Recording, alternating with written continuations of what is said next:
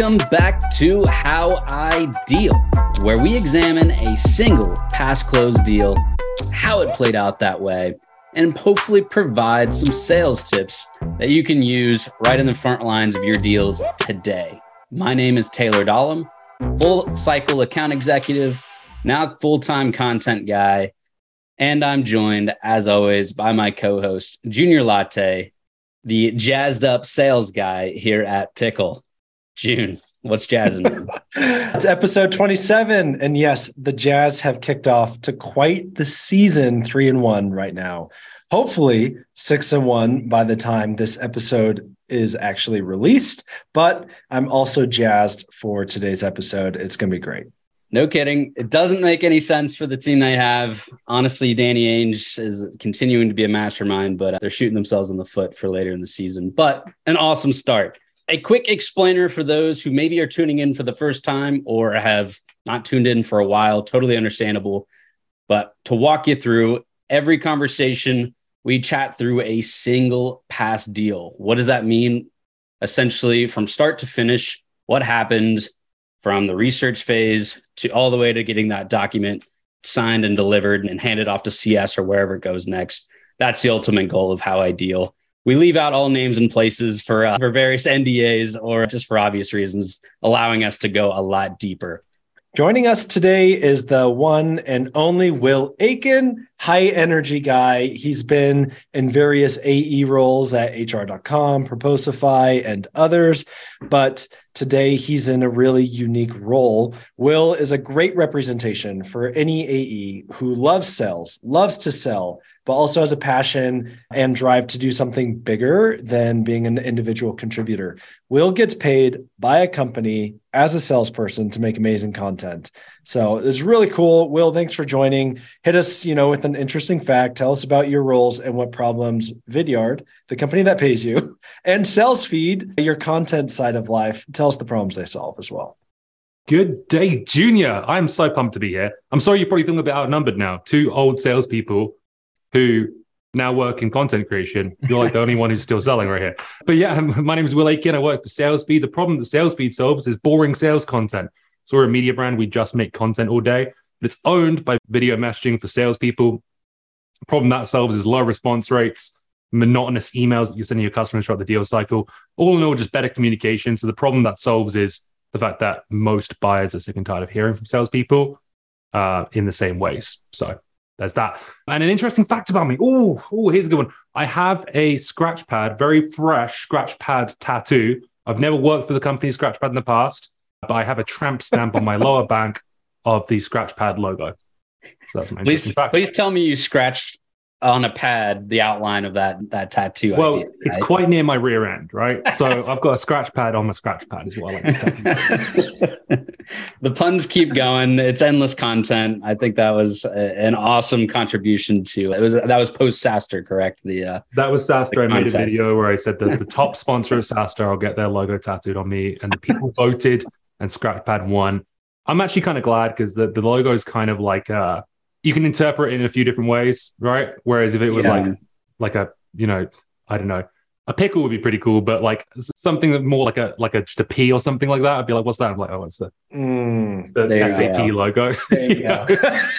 God, that, that would be a fascinating, you know, congrats to Scratchpad, obviously, for winning that contest. But, you know, hopefully you worked with, win. They definitely hopefully you worked with their marketing department to set up like a UTM link for how many people are visiting. I'll just go stand on the a, a QR code on your ass. I'll stand on the edge of the road like a billboard and like honk if you love, and then I'll put an arrow to the Scratchpad logo. beep, beep, beep. People will think, yeah. Oh, all right. Back to the deal. What are you walking us through today, Will? what am I walking you through? I'm walking you through a deal that didn't go the way I, I won the deal, but not the way I wanted to. So I'm walking you through a deal that I regret winning. All right. Sounds wrong, right? For a salesperson to not want to won a deal. We'll get on to why in a little bit. But yeah. So I had an enterprise customer, 50,000 employees, Fortune 250. Um, I was working at a company called Proposify, selling proposal software to mostly sales teams. And in this case, it wasn't selling it to a sales team, it was selling it to a slightly different persona in the company. But they were a Fortune 500 company, big logo. However, the deal size wasn't huge. And that's probably where some of the problems came from. So Yeah, it's such a unique one. It's massive company, smaller deal size, something that you'll talk to a little bit later as well. So, interesting one here. A deal you regret, but let's you know jump into the actual aspects of what happened. So tell us you know how you found out about this company and then of course the research that you either typically conduct but also conducted here to learn a little bit more before actually talking. Sure. So the company was inbound. They came in through our website through a lead fill and they went through a qual call with an sdr and qualification calls uh, they can they frustrate me. I've never been an sdr but as an AE, a lot of customers I wish didn't go through that SDR process where they get qualified, BANT, oh, do you have budget? Do you have authority? What's the problem? The customers can get quite frustrated, especially when they are someone who's clearly qualified. Like, for example, Junior, if you had a CRO for a company that had like 100 employees in the software space for Pickle, which I imagine is somewhere in your ICP, yep. you'd kind of want to talk to them straight away. You know they're going to probably be to be able to answer your questions. They're going to have budget. They're going to have they're going to have a fit of some kind. they're in your ICP. You wouldn't want to send them to like a 21 year old who's going to ask really prescriptive questions, if you know what I mean. Mm-hmm. And that's what happened. So they came inbound. They were a little bit frustrated by the time they got to me.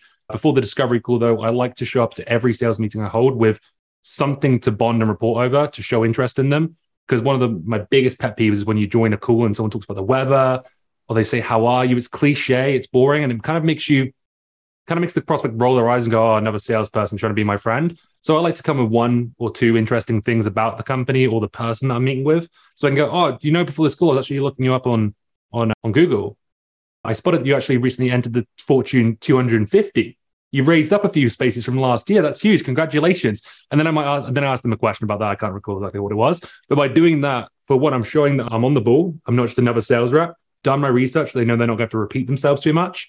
Yep. And you know, I make them feel special and warm and fuzzy inside. I love that. Let me give you another for all the account executives listening, because the weather play is probably the go to, but nobody actually likes it. So, in your case, you found some relevant information on Google. What I typically do if I can't find something more relevant is I'll just start with how the conversation originally started. So, if it was via email or a cold call, I'm like, hey, Will, I appreciate the time here. We've got roughly 30 minutes. You responded to my email, which I really appreciate. What was interesting about it? Right. And let's just kick off the call right there. Forget everything else. And then the rapport will come later as you build some value. So, yeah, for sure, try to find something relevant, interesting about them. But if you can't, just go directly back to how the conversation started. In your case, Will, it would have been like, hey, you chat with my SDR. How did that go? Can we move forward from there? So, or even like, hey, how did you hear about us? Because something that's important to remember of inbound leads, especially, is they're not all born, born equal. Mm-hmm. Yeah, it, every everyone thinks inbound lead hot, ready to buy, interest. Now, an inbound yeah. lead can come from I'm I've run I've researched the entire space and I'm going to re- get demos from these three people and they make a decision. Or an inbound lead can be someone who was scrolling on Facebook and clicked an ad that said it was going to make their pipeline twice the size. You know, it's kind of like a certain enlargement ad that you sometimes see. Yep. They click on that, and then that's technically inbound lead. If I treat those two people the same, we're going to run into some issues. So yeah. it's worth just finding a little bit of context about how they got to you as well, if you can. So we'll maybe set the stage. We talked about you know this being an inbound, so there wasn't a ton of prospecting work that went in. Maybe maybe some more research here, and obviously maybe you've got some thoughts about the SDR in terms of the inbound model being being a little wanting in terms of process. But hmm. t- like, what was uh, maybe some more information? I assume if it's an inbound, where were they at? Like, were they evaluating other competitors? Where were they at in the buying cycle that set up kind of the next spot? What we'll talk about with discovery. For sure. So yeah, I didn't have to do a whole lot of prospecting this one as it was inbound, but of course I always go back and listen to any prior calls that have happened. So if you have an SDR who's booking you meetings or is an inbound leader who's had one of those qual calls that I'm not a big fan of, good fit leads at least. Uh, then go back and listen to that because you the last thing if a prospect's already done that, you don't want to have to, you don't want to ask them any of the same questions they've already been asked because they're going to get frustrated and short tempered. They're going to be like, I've already said, I already told your friend this. Do you not talk? Um, I also went on the hmm. LinkedIn. I wanted to look at their team, much bigger company, 50,000 employees. So it's a bit harder to research at that size. But I often want to have, kind of have a hypothesis of the types of people who will need to be involved if they're not initially involved in that first call. And it can be really helpful to be informed as a salesperson you can never go wrong being really well informed as a salesperson, sounding like you've done this before. Because at the end of the day, you're the guide, right? So I like to come to a call with like a list of people who are like who aren't on the invite. And then I, at the end of that call, I can go, hey, look, typically from here, you want to do a team evaluation. I'm going to guess that these three people need to be involved. And they go, "Well, yeah, yeah, they do. Yeah, that's exact. By doing that, you sound smart. You sound like you've done this before and you build trust and, and credibility. So I looked into them a little bit, but I didn't do any formal outreach until the call itself. When they came in, they were a bit mad actually, because they had been through that qual process, right? They, they wanted to see the product. And now they're on a, they've gone through a qualification call. Now they're on a discovery call where I've only, I don't, I'm not planning on showing a demo in that call normally. Mm-hmm. That's up to, I sometimes do. All right. I'm a little bit cheeky. I break process when I need to. But they're already frustrated because what they did is they pressed a button on the side that said book a demo. And now they're on yeah. call two and it's not a demo. So they're feeling antsy, right? Especially as they were very well informed buyers. Yeah, now the pressure is on. You really don't want to drop the ball. You want to make sure that it's a relationship that can go past discovery as compared to ending discovery and then being like, let's just demo because that's what I want. And then they go dark or disappear. So that means you have to have a great discovery, right? You have to like make that experience better. You got to find the real problems and understand them. So what did that look like for you? Yeah. So they joined the call. I had, I believe it was like a program manager and a project manager, not the usual personas I was used to selling to. I sell, was selling to sales teams. So these people were a little bit foreign to me. So I wanted to understand what they thought the problem was at first. So typically, when someone comes in, I'm going to go body and report. I'm going to set a really clear agenda at the start, at the top of the call. So all of their concerns and make sure there's nothing else they want to add to that. Time, who else is coming, who's here, the purpose of today's call and what you would like to cover. Oh, and also get them to agree on next step and say, hey, at the end of the call, can we agree if there's going to be a next step or not? Just mm-hmm. cover that and then go into discovery. So I got an understanding of the current situation, how they were doing things today, what wasn't working with that. And then it comes down to like digging a little bit deeper on those. So I think their problem was our team right now are sending out individual proposals for every single customer who comes through the door. And these proposals are up to 50 pages long. They're building them in a software, uh, Adobe Illustrator, which is really finicky and often results in lost work and deleted files. They're building it. They're not designers. The proposals don't look good. And then when they send them off, we don't even hear back most of the time. So there's a whole lot of time being invested in all the wrong ways. And then the results as a result of that are still lackluster.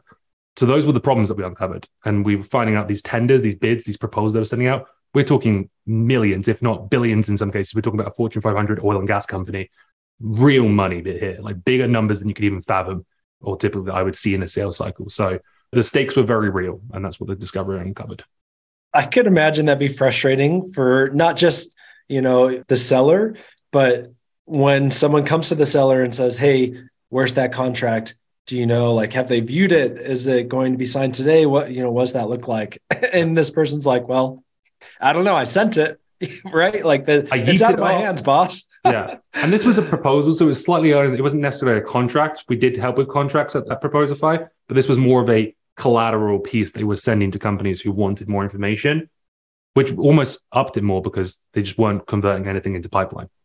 Gotcha. Okay, so more pressure then to make the proposal look right so that you can get to the contract stage.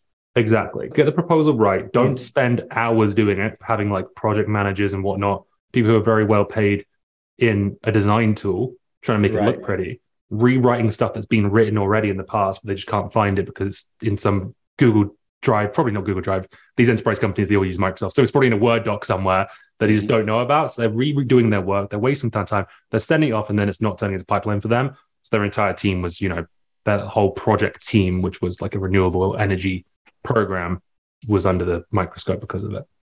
Selling to, like you said, oil and gas, a much kind of a huge Fortune 500 or 200, 250 company, but at the same time, they're usually a little more I don't know, lack of a better term, laggard in terms of technology, right? Mm-hmm. Like, like you said, most have Microsoft. Most are using their that form of CRM, uh, like you said, Adobe as well. Some of these larger companies that just don't move super fast on tech and pr- proposal technology, things like that have come a long way. Yeah. What did a demo look like for you when you're showing product? And was it more of an educational base, like trying to catch them up to speed of here's what can be done, or were they kind of bought in, saw, you know, know it's out there, and at that point it's just you're more of a tour guide of here's specifically what we can do compared to everybody else. Yeah, so that's a really good question. So we go for this discovery call. I uncover all these great pain points. and I show a micro demo. And this is something that is is argued that you shouldn't show a demo on the first call, but given this customer was super frustrated about the qualification process, they had to go through an SDR. Like th- this is something that I think with the right leads, you do need your your, pro, your sales process is something that's going to work for 70 to 80 percent of your leads. That's what a process is. It's a fit for most, and it's going to result in wins for most customers. But you need to know as a sales rep, and I think you always need to be trusted by your manager. This trust does need to be earned. You can't just come on your first day selling and be like, I'm going to do things my way. But there are some times where you need to break that process and it will reward you in doing so. So I gave them something to keep them happy and win, and mend some of the wounds that had happened. And it was literally just a high level product overview. This is how it works. And they were delighted with that. And they said, okay, this looks like an initial fit. Let's move on to another call. So then the demo call comes and we're getting more people involved now. And a demo, I just, I use it as an excuse for further discovery. It's like the demo is the carrot, but like because they're, they're chasing the demo and they ch- want to mm-hmm. see the product, along the way, I can ask them a load of insightful questions. So then when we got to that demo, I'm actually going to do a customized demo, not a little micro high level overview on this one. I'm going to bring in their stats. I'm going to bring in some of their collateral so they can see what it would look like to build one of their proposals using this tool, Proposify. And I, I tweak the data and the language used throughout my demo to meet them. So typically, I would be selling to sales teams. So I'd be like, oh, the sales reps create the proposal. So I had to tweak that a little bit. I'm like, you, ha- your project managers are going to create a proposal in here. So tweaking some of those things just to make sure they feel like it's for them and it's not just the same cookie cutter demo that they could probably watch on YouTube. Mm-hmm. Uh, and along the way, I'm going to ask a ton of questions as well, which is exactly what I did.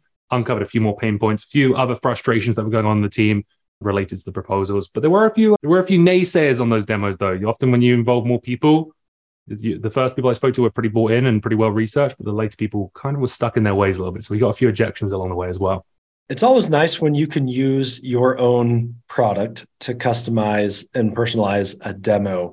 But to be able to do that, in this case, you had to actually get collateral from them. So, was there, you know, a champion or someone that you kind of leaned into to, hey, I have this idea, I'd like this collateral, and you know, what I'm going to do is demo your own proposals, demo your own language, all that kind of stuff. How did you actually get that from them? I explained that it, it, the, the, demos are often more impactful when it's not, you don't have to do some imagination. You don't have to connect the dots. I said it would be really helpful maybe if you sent me an example proposal of what you're sending out at a moment. I can have my sales engineer rebuild that in our product to give you an idea of what that would look like for you. So you're not looking at someone else's stuff and the rest of the team isn't having to connect the dots themselves. They were obviously bought in. They wanted the team to be bought in on the product. So they were they were keen for that. Did have to sign an NDA to get some of the collateral in the first place but that was yeah. relatively seamless. It just kind of they just pinged it off to me. We didn't have any changes on our end. We signed it on Docu using a competitive product DocuSign on the same day. So it seems like doing this may be something that your competitors aren't thinking about doing. You know, yeah. like if you're trying to differentiate yourself and your product, then you have to, you know, outsell. You have to be better. You have to think in a way that your competitors might not be thinking. And this was a really great way of doing that, quite honestly. Maybe your competitors did it as well. We don't know. But we had competitors uh, on this deal as well, bigger ones with more features and more funding. So th- that's exactly it. You want to show up in better than them at every stage, basically yeah. You so you mentioned naysayers that joined later stage, right? Every yep. deal's got some barriers, some bumps along the way. Talk about some of those barriers that came up, and specifically, you know, these late stage people that are old. yeah, sometimes you know, I think with any, especially in software, you have to sell the idea of change as well. And typically, those people who have mobilized and started looking at solutions are already ready to change. There's always going to be some people on the team who are like, "No, we do this. We've always done things this way." Um, so when I got into that demo, you know, you get questions like, so how do we do this? Like, let's say, how do we add headers and footers to each page? It's miss. It's, it doesn't matter. It's nothing to do with the problem that we discussed with millions of dollars being bleeding from their pipeline. But they want to know that they can still do things similar to how they do them today, right? So in those cases, like they they obviously are attached to the way they're doing things today. Like, how do I in Adobe, I do things like this. How do I do it in this? And it's kind of like the technicalities. They get caught in the weeds almost. I'm like, hey, bud, chappy, I'm trying to solve a big problem here. And you're talking about like, how do I indent a paragraph? It doesn't matter. You can do it. Don't worry. So like those are the situations where you have to like equip people to change. And you can't, they almost have to get themselves there as well. So like in, in reality, I was like, okay, so what's the reason you're trying to add headers and footers to every page? I ask a question. I want to understand why this person is so keen about headers and footers. He's like, well, uh, I want them all to look the same. I'm like, oh, okay. So do you do that manually for every page right now as it is? And he goes, yeah, I do that. I'm like, well, watch this. So then I get my, I, I drag and drop it and it automatically matches the rest of the document. He's like, whoa. So it's like this, you almost have to unravel the reason behind it rather than just saying, shut up. We're trying to save money here. We're trying to do something real here. So you have to kind of understand every objection. So I'm always going to be like, why? Give me an example. Walk me through how you're doing that today. And then that helps me then say, okay, well, you can't do the way that you're doing it today but that's a good thing because the way you do it today sucks, right? So, like, that's the narrative. Obviously, not so aggressive, but allow them to see that the way they're doing things today, there's a reason that doesn't work and why they wouldn't want to do it the same way.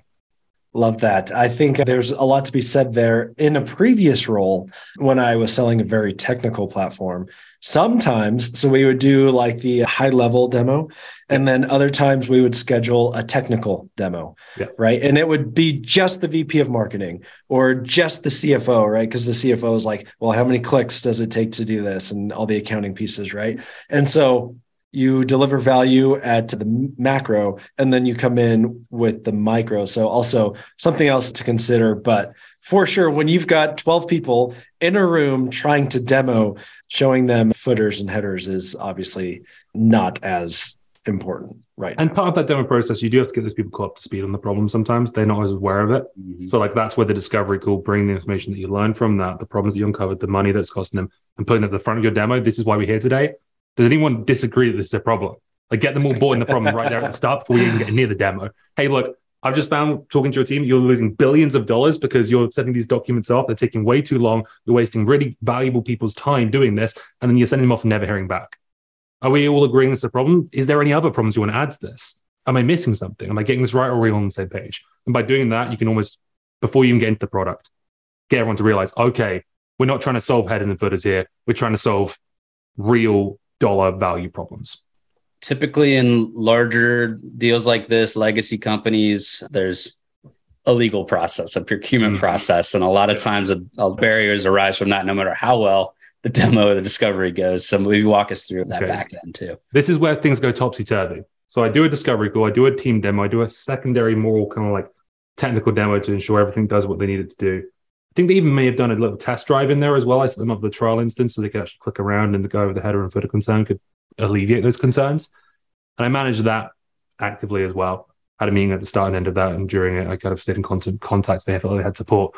They decided that they would go with my product, my product instead of my competitors. So I was competing with a company called PandaDoc on this. They had a lot more funding, a lot more features, a lot bigger team, 24 7 support. You know, they had us beat in pretty much every area if you just looked at it on paper. However, the team said to me, "Well, we love, we feel more confident in your ability to deliver on us because of the way you've managed these calls. You've always set a really good agenda. You've always kind of gone through that. We've always known what to expect. Everyone here felt really listened to. So it was more like I'd outsold them by showing up in the right ways. So then they're ready to move forward, and they say, "All right, if we if this thing's like ten grand or less, we can put it through on the company card and expense it. We can get around this." And at that point, I should have been like, "Let's do it for ten grand." But it was about 12 grand. so I was like, ah, cool. Well, this is about 12. So what would be the process there? And at that point, we initiated the procurement process. And this is where it all went wrong. My company at the time, Proposify, just didn't have the collateral, the legal documentation, the reassuring questionnaire answers that an enterprise company like this needs. And so now we're treating a $12,000 deal like an enterprise sales cycle, like a million dollar deal and it's being scrutinized the exact same way. It's being IT questionnaire, it's being security documentation, it's being master service agreement, MSA, NDA, redlining, all of these things that we're just not used to doing in a cycle because our main market was the average deal size, I think was like 15K and it's a 12K deal, right? So we just didn't account these things. We weren't prepared for it.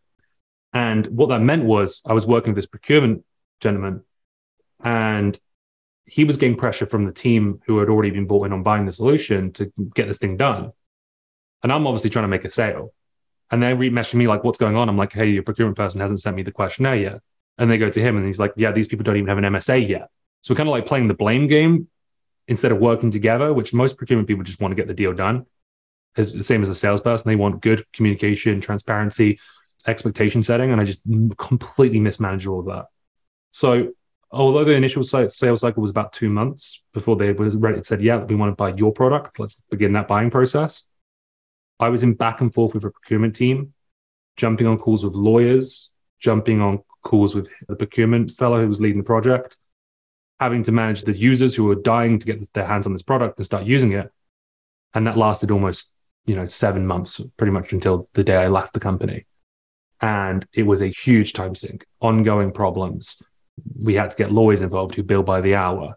We had to create brand new documentation that would have had to come up eventually, but ultimately the juice was not worth the level of squeeze we were going for. And I mismanaged a lot of that, and therefore it took way longer than it needed to. So, yes, procurement got involved. I ran an enterprise cycle with a dollar value of twelve thousand dollars, and that's why, that's might have lost money on that. PandaDoc could have had it. Honestly, I should have given. We would have distracted one of their reps for long enough. That I probably could have won one of the, another deal. Right? I would have been better off spending every single minute on that deal, cold calling new customers, and I probably could have closed five brand new net new outbound customers yep. with the time I spent on this. Right? So like that's where it all went all went pear shaped. That's where it went wrong. Good lord. So obviously that added to the timeline. Things were moving along, moving along, moving along. Hit a hard wall, but kind of give us a, a high level overview across the whole thing and even maybe a peek behind the scenes of what did the, the, timeline look like as in totality as well as like how did you manage the deal up into procurement and then even after the fact like mismanagement happened but how did you just try to keep it, things organized on your end? Yeah i think that's the problem. I managed the deal like a it was a masterclass in discovery demonstration organization multi-threading everything until that procurement process. I uncovered every problem in the world. There was serious money. They were bought in on the product. They had confidence in me as a rep and us as a company. And then when the procurement thing got involved, I mismanaged that because I hadn't, I just didn't have the experience. And our company wasn't equipped to, to handle what they wanted. What I wish I had done is align better with your procurement person, set some timelines, become a better middleman because there was a legal team working. My IT team was there. IT team was doing all security and functionality and they were asking me, and I was taking a few little while to get to them, and then they were giving me fluffy answer, go back to them. They're like, "That's not enough. We need more." So there was all this going on, and then we had to jump on a call with our lawyers, and our lawyers had redlined their contract because we ended up having to sign theirs because our MSA wasn't good enough. And then like I hadn't sent the red line contract to the procurement person to review the red lines. So by the time we got to the meeting, he's like, I don't know what we're talking about here today. I need to review this. Let's jump on another meeting. So then it's like meeting after meeting after meeting and all these things and all this time and all this money because lawyers are freaking expensive as well. So that that was the mismanagement of it. it. Took nine months. It closed the week after I left the company. Another rep got the commission on that one. Breaks my heart. But ultimately, yeah. So my advice in these situations is probably the part that I missed was the decision process. If I had have known that they could just put it through on a credit card, it was under 10 grand, I would have given them two grand off. Honestly, give them the discount. So like it's okay to discount if that if it's going to save you seven months, that's worth two grand. But trust me, for me, that would have only been 200 bucks in commission. I would have happily given away $200 just to get the deal done right, there and then. So I think that's probably where I misunderstood. I miss, I, I underestimated just how technical enterprise cycle, cycles can be. And that's probably why I would never be an enterprise rep because it was horrible, honestly. Oh, I can see why they get paid so well. They're like project managers of their own. By this point, I'm like let me just pay you like the procurement person i'm like let me just pay you 200 bucks. Can you just slide this thing across the table? I'll take net zero because my hell. What a great deal to walk through will. Hit us with your tips aside from you know get the 10k deals because that's the threshold. Hit us with your tips. So yeah when you see a big logo come in it can be very exciting. You get happy ears. You think about how good that would look on your website don't skip the questions about the decision making process and all that. Come in still skeptical and don't necessarily chase the chase the shiny object because it may genuinely just not be worth you and your company's time. The second one is working with procurement IT teams. You will have, and no matter what, even if you sell small deals, eventually there's going to be an IT team or a procurement or a legal person. They want the same thing as you normally. They want to get this deal done so that end users can be happy and have their thing, especially this huge ROI on the business. So work with them as an ally, not against them. Me and that, that procurement fellow butt heads several times, blame games and all that.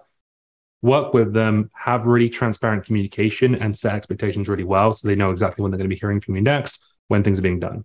And the last thing is the win for this one was structure your calls well. Do the little bit of extra work and the little prep work, the research, the agenda setting, the demos, the questions, and you can win deals against your competitors who have far superior products and feature lists. So be the better sales rep and you might actually just win even if you don't have the best quotations product. Yeah. It's such a great deal. Learning how to outsell, just being better than your competition. A lot of lessons learned there. Will, honestly, you managed to sell an enterprise company, you know, small business package, which I don't know that a lot of people can do. but uh, we're glad that you joined the podcast today. You brought a lot of energy, right? Just such a positive person. If you uh, don't know Will Aitken, go follow him on LinkedIn, go follow Sales Feed. They put out great, humorous sales content. Will, thanks for joining, man. It was an absolute pleasure. Thank you so much, gents. And just like that, another episode of How I Deal is in the books. Thanks everyone for tuning in. Of course, thank you, Will, for joining us and giving us such a, really cool, interesting, but also a lot of lessons learned deal. If you are listening through Spotify, Apple, any other platform like that out there, please leave us a, review if you enjoy the content or tips, suggestions of what you want to see on the upcoming episodes or just leave us a couple stars. We always appreciate the feedback. Five stars, not a couple. Five stars. Get, no, you're being too, you're being too kind. Everyone Six listening, stars. rate this podcast five stars right now. These two gentlemen are lovely people. They ask great questions.